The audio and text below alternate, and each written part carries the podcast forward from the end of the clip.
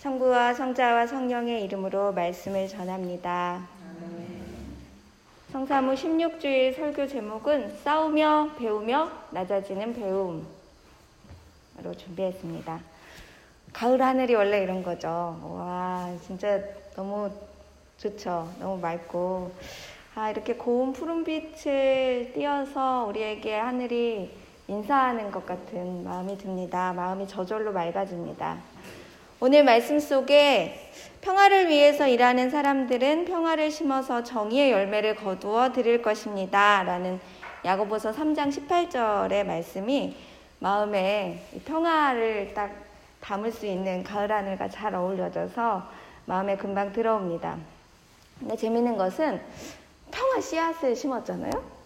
그러면 평화 나무가 올라가지고 평화 열매가 열릴 것 같은데 이 정의의 열매가 열린다는 대목이 저에게 굉장히 귀를 쏙 사로잡았습니다. 나 분명히 평화를 심었는데 주님께서는 심지 않은 것은 거두지 않으신다고 했거든요. 이 평화랑 정의가 어떻게 연관이 있을까 생각해 보게 되었습니다. 정의로운 것, 그것은 공의로운 거죠. 그러니까 사사롭지 않은 것. 모두의 의가 공평하게 실현되는 것. 하느님의 뜻이 실현되는 것이 그런 것이죠. 하느님께서는 하늘에서 온 지혜로 평화를 이룩하시고 야고보서의 말씀이죠. 오늘 주제예요. 하늘에서 내려온 지혜.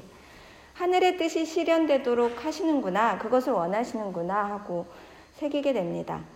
정말 안 싸우려면 평화로우려면 정말 하느님이 주신 지혜가 필요한 게 맞는 것 같아요. 안 싸우고 사시는 분들 계세요? 안 싸우시나요? 안 싸우시는 분들도 있을 거예요. 어, 그런데 정말 안 싸우려면 그냥 있어서 되는 게 아니라 노력해야 되는 거라는 거를 점점 더 느끼게 됩니다. 이걸 다른 말로 얘기하면 그걸 하느님의 눈으로 보면 잘 안 싸우게 되죠. 내, 내 눈으로 보면 분명히 싸울 거리인데 하느님의 눈으로 보면 다 이해가 되고 예, 금방 용서가 됩니다. 내 눈으로 보면 내 뜻만 보기 때문에 그러죠. 그저께 9월 17일 시사 직격에 태양광을 절대 농지에 건설해서 생겨나는 갈등이란 주제로 KBS에서 방송이 됐어요. 40분 넘게 이렇게 편성된 KBS 프로그램에 그 우리 박은자 막달레나께서 또 울고 계시더라고요, 거기서. 어, 저도 보게 되었는데, 존엄성에 대해서 이야기하는 대목이 제 눈에 띄었습니다.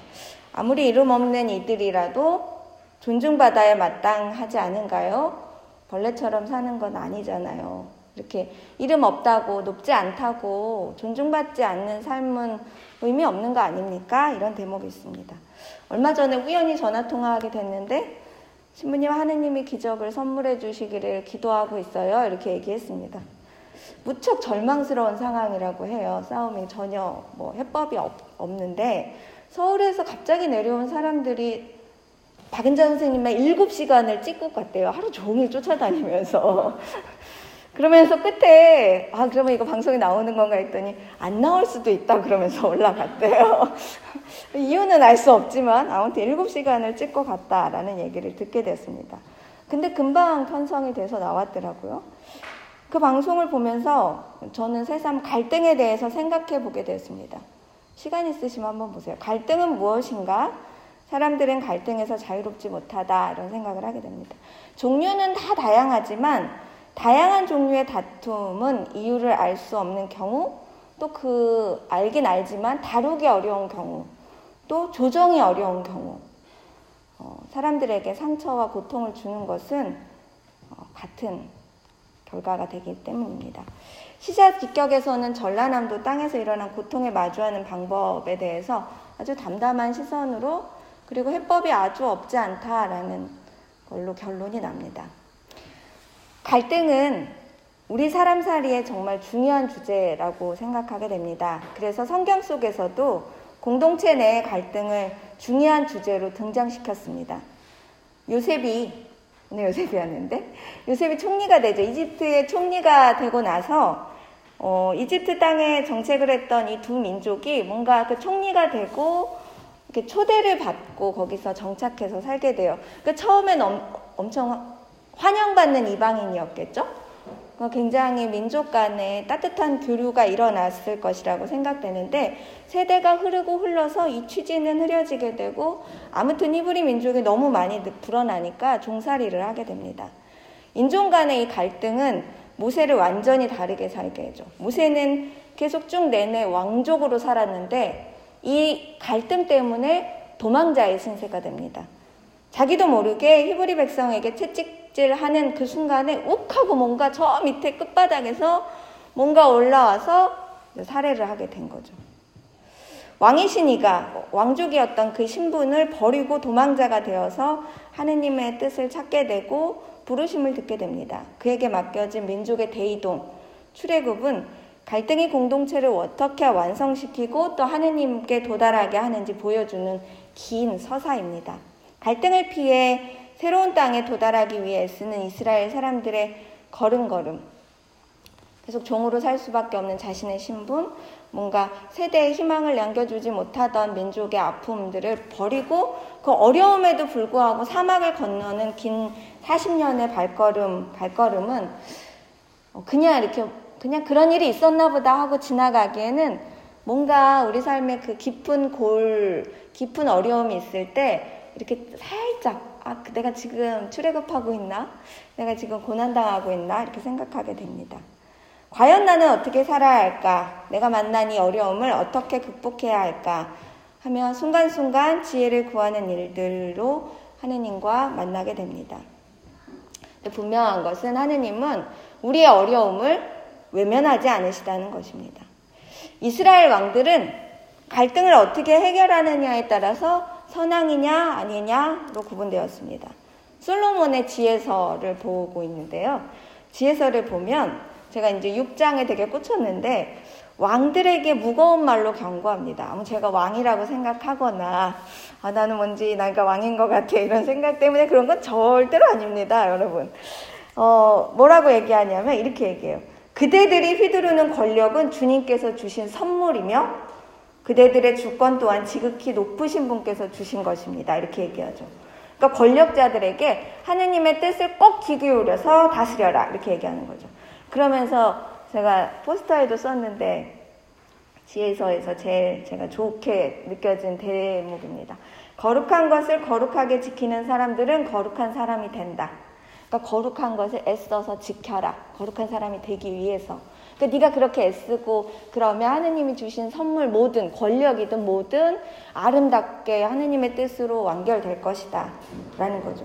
갈등에 대해서 민감하게 하느님의 지혜를 가지고 대처를 한 솔로몬은 이스라엘의 모든 법률과 지혜들을 완성한 왕이 되었고 선왕으로 분류되었습니다. 다윗이 왕토를 넓히던 그런 사람이었다면 솔로몬은 갈등을 어떻게 해결하고 우리가 보다 하느님과 가까이 어떻게 갈 것인가에 대해서 다루었습니다. 지금 우리 시기는 어, 갈등으로 새로운 삶의 변화의 어떤 속도를 할 수밖에 없게 강제당하고 있다 이렇게 저는 생각하고 있습니다. 그러니까 내부에서의 반성과 성찰이 부족해서 전염병의 공격이 거의 3년에서 5년 주기로 빨라지고 있다라고 얘기하고 있죠. 그러니까 사람과 사람 사이의 갈등, 다른 생명과의 삶의 자리에서 충돌하는 갈등이 이제 답을 내야 하는 시기가 된 거죠. 그러니 성경을 읽지 않을 수가 없습니다. 구약 시대에만 이 갈등이 있었던 건 아닙니다. 신약 시대에도 여전히 갈등은 계속 삶의 자리에서 일어났습니다. 기득권 세력이던 율법 학자들과 바리사이파 사람들은 안식일을 제대로 지키지 못하는 사람들, 가난한 이웃들과 계속 갈등을 일으켰습니다. 그러니까 너희들이 그렇게 안식일을 제대로 지키지 않고 율법을 제대로 지키지 않으면 축복을 받을 수 없어! 라고 계속 경고하고요. 사람들은 그것을 지킬 수 없는 자신의 현실을 비관하고 뭔가 계속 술렁입니다. 그런 시기에 갈등을 조절하기 위해 우리에게 메시아가 온 것이죠. 메시아 구원자는 구세주는 우리들 곁으로 오게 됩니다. 그분의 많지 않은 말씀들 성경에 보면 예수님 말씀만 쭉 모아놓으면 그걸 성경 공부할 때 큐어럭이라고 하거든요. 예수님의 말씀만 모아둔 건데 몇 개 안 돼요. 몇 마디 하지 않으셨어요. 근데 그 마디마디가 모두 뭐, 무슨 무엇 때문에 말씀하신 거냐면 갈등을 해결하기 위해 말, 입을 여세요. 그러니까 예수님은 왜 말씀하셨냐면 사람들이 어려움을 겪고 있는 그 갈등에 지혜를 주기 위해서 말씀하신 대목들입니다. 오늘 말씀도 그렇습니다. 예수님이 내가 곧 죽을 거야 이렇게 얘기하죠. 순환에 대해서 예고하시는 대목입니다. 십자가의 신비를 듣고도요 제자들은 눈을 꼼뻑꼼뻑하면서 예수님이 왜 갑자기 죽는다 그러지? 그러니까 물어봐야 돼. 그러면은 용기를 내서 물어봐야 되는데 예수님 왜 죽는다고 막 그런 얘기를 하고 그러세요? 뭐 저희가 뭐 잘못했나요? 묻던가. 죽는 게 뭐예요? 라고 묻던가. 예수님 지금 저도 죽어요? 묻던가. 예수님 지금 우리 어떻게 돼요? 뭐 이런 질문들이 나와야 예수님 옆에서 진짜 배우는 사람인데 32절에 보면 뭐라고 얘기하냐면 그 말씀을 깨닫지 못했고 묻기조차 두려워했다. 그러니까 뭔가 이게 이게 되게 굉장히 중요한 말이긴 한데 말을 할 수가 없는 거예요. 그래서 아 그래서 어떻게 하게 됐겠습니까? 그러면은 애들이 꼭 공부할 때 잘 모르겠으면 어떻게 하냐면 바로 손들어서 이렇게 질문하는 친구들도 있지만 친구들끼리 물어봐요. 그런 경우 있으세요? 텔레비전에 되게 웃긴 개그 프로그램을 보는데 이 흐름을 잘 모르면 근데 개그를 계속 집중해서 봐야 되는데 옆에 있는 사람한테 물어보죠. 뭐래? 뭐래? 아, 그냥 봐. 근데 뭐래? 계속 물어보는데 이해가 안 되기 때문에 질문하기가 어렵습니다. 그러니까 제자들도 묻지 못하고 두려워서 가지고 있습니다. 묻지 못한다는 거예요. 이건 침묵은 그들에게 실천이 일어나지 않았다는 거죠. 예수님께서 예수님께 왜 그런 일이 일어나냐고 물어야 하는데 그러지 못했습니다. 그런데 비로소 배움은 언제 일어나냐? 그 다음 단락에 나옵니다. 오늘 복음 말씀은 정확하게 두 단락으로 나눠져 있습니다. 예수님이 말씀하신 거, 가르친 거, 선포죠. 말씀하시고 그 다음에 제자들과의 이 얘기가 나옵니다. 예수님이 하신 말씀을 가지고 제자들끼리 다툽니다. 그 소식을 듣고 예수님이 그들에게 그들을 달래려고 들어가서 이렇게 묻습니다. 뭔데? 왜 다퉜는데? 이렇게 얘기하죠. 무슨 일로 다투었느냐 하고 물으신 대목이 있습니다.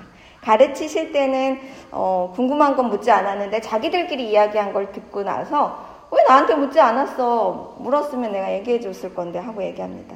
어떤 설교자들이나 또는 신학자들에게 이 대목은 제자들의 불충함이나 제자들의 어리석음으로 이야기해서 반성을 여러분들에게 신자들에게 말씀드릴 수 있습니다. 근데 저는 이게 배우는 과정이다 라고 생각이 되어졌습니다. 그러니까 배우는 과정 속에 일어나는 자연스러운 다툼이다. 그러니까 다투는 건 나쁜 게 아니다. 싸우는 건 나쁜 게 아니다. 이런 생각이 저절로 들었습니다. 너무나도 솔직하고 너무나도 자기의 뜻이 의지가 어디에 있는지 말할 수 있어야 배울 수 있다.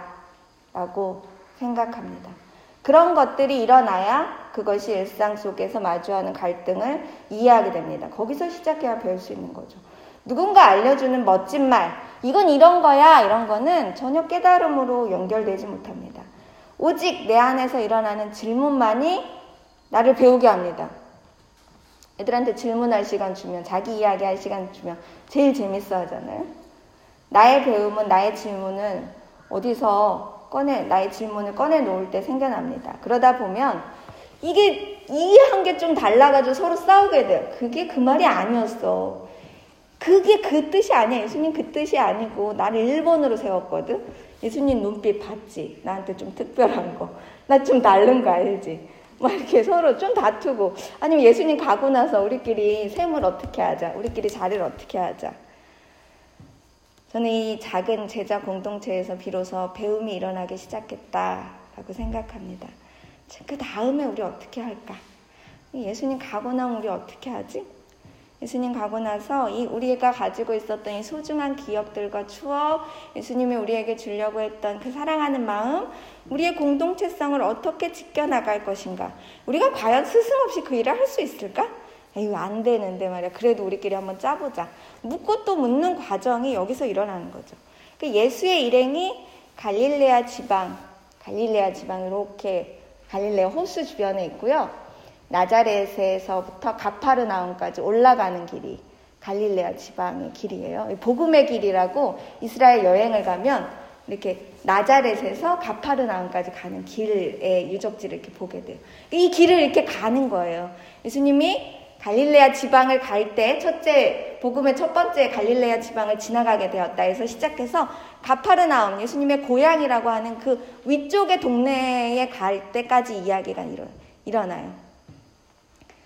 얼마나 긴 과정이었겠어요. 서로 얘기하고 또 얘기하고 얘기하고 그, 렇게 배우는 거죠. 어떻게 복음을 전하는 공동체가 되어야 할 것인가에 대한 답변을 어, 예수님이 다투었다는 얘기를 하시고 나서 듣고 나서 해주십니다. 이렇게 말해요. 첫째가 되고자 하는 사람은 꼴찌가 되어 모든 사람을 섬기는 사람이 되어야 한다. 잊지 말아라. 누가 높아질 필요가 없다. 그리고 이렇게 얘기하죠. 누구든지 어린이 하나를 받아들이면 곧 나를 받아들이는 것이고 또 나를 받아들이는 사람은 나만을 받아들이는 게 아니라 나 보낸 사람까지도 보내, 받아들이는 거야. 라고 가르칩니다. 네, 결론입니다. 어떤 갈등과 마주하고 계십니까? 어떻게 배우고 계십니까?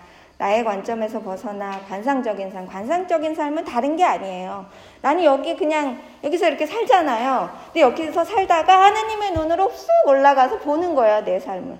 날 이렇게 보면은 하느님의 우주적 관점 안에서 내가 잘못 가고 있는 것들이 보이는 거죠. 나의 잣대가 너무 많고 내 저울이 너무 작은 거 이런 게 보이는 거죠. 우리에게 쉽지 않지만 하느님은 우리를 끊임없이 사람들과 어울려 살며 배우라고 했습니다. 하느님의 뜻이 실천되는 길, 갈등을 다루는 방법을 어, 가르치게 가르쳐 주셨습니다. 신비롭게로 길을 가다가 다투는 일이 많습니다. 제자들뿐만 아니라 사람들은 어떤 목적이 분명한 사람들끼리 같이 무슨 일 할 때 더 많이 다퉈요. 가족들도 그렇잖아요. 서로 사랑하고 뭔가 우리 가족의 역사가 이렇게 이어지게 하는데 가족들끼리 제일 많이 다투죠. 목적이 같은데. 그리고 또 어떤 그 목적을 합의하고 출발한 공동체가 제일 뭔가 갈등이 어, 심합니다. 근데 멀리 떨어져 있는 사람들은 그렇게 갈등할 필요가 없어요. 그냥 서로 좀 이해해 줄 수 있거든요. 절대 뭐 제 가까이 있는 공동체를 얘기하는 건 아닙니다. 공동체에서의 다른 이해와 다른 실천 방법 때문에 다, 다툰다. 서로 미워해서 다투는 게 아니다. 라고 저는 얘기하고 싶습니다. 합의하고 이해한 바를 실천하다 보면 그런 일이 일어날 수 있습니다. 그런 어, 다른 방식 속에서 예수님이 우리에게 내려주신 길을 찾고 찾으려면 서로 갈등을 확인하고 서로 조정하고 평화를 심는 일이 무엇인가 라고 해야죠. 평화를 심어야 폭력에 대항하는 무엇을 내 마음속에 심어야 내 안에 정의, 하느님의 뜻이 실천되는 공의의 세상의 열매가 열려서 열매가 열리면 나만 안 먹잖아요. 사과나무 한 그루만 심어도 나 혼자 다 먹으려면 배 터지죠. 맞죠? 우리 보리수 나무 한 그루만 있는데도 온 동네 사람들 다 따먹고 우리 교인들 다 따먹고 열매는 그런 거잖아요. 나 혼자 다 못 먹는 거. 다 나눠 먹는 거죠. 나의 질문에서 시작하는 이 배움, 이것을 통해 갈등이 해결되고 그런 과정 안에 예수님의 뜻이 더 넓어지고 깊어진다는 걸 잊어버리지 않으시면서 실천하는 우리 성공의 원주교의 식구들 잘 배우는 그래서 낮아지는 순종, 낮아지는 배움을 마음속에 잘 새기는 어, 우리 식구들 되시기를 진심으로 기도합니다. 못 읽으셨어.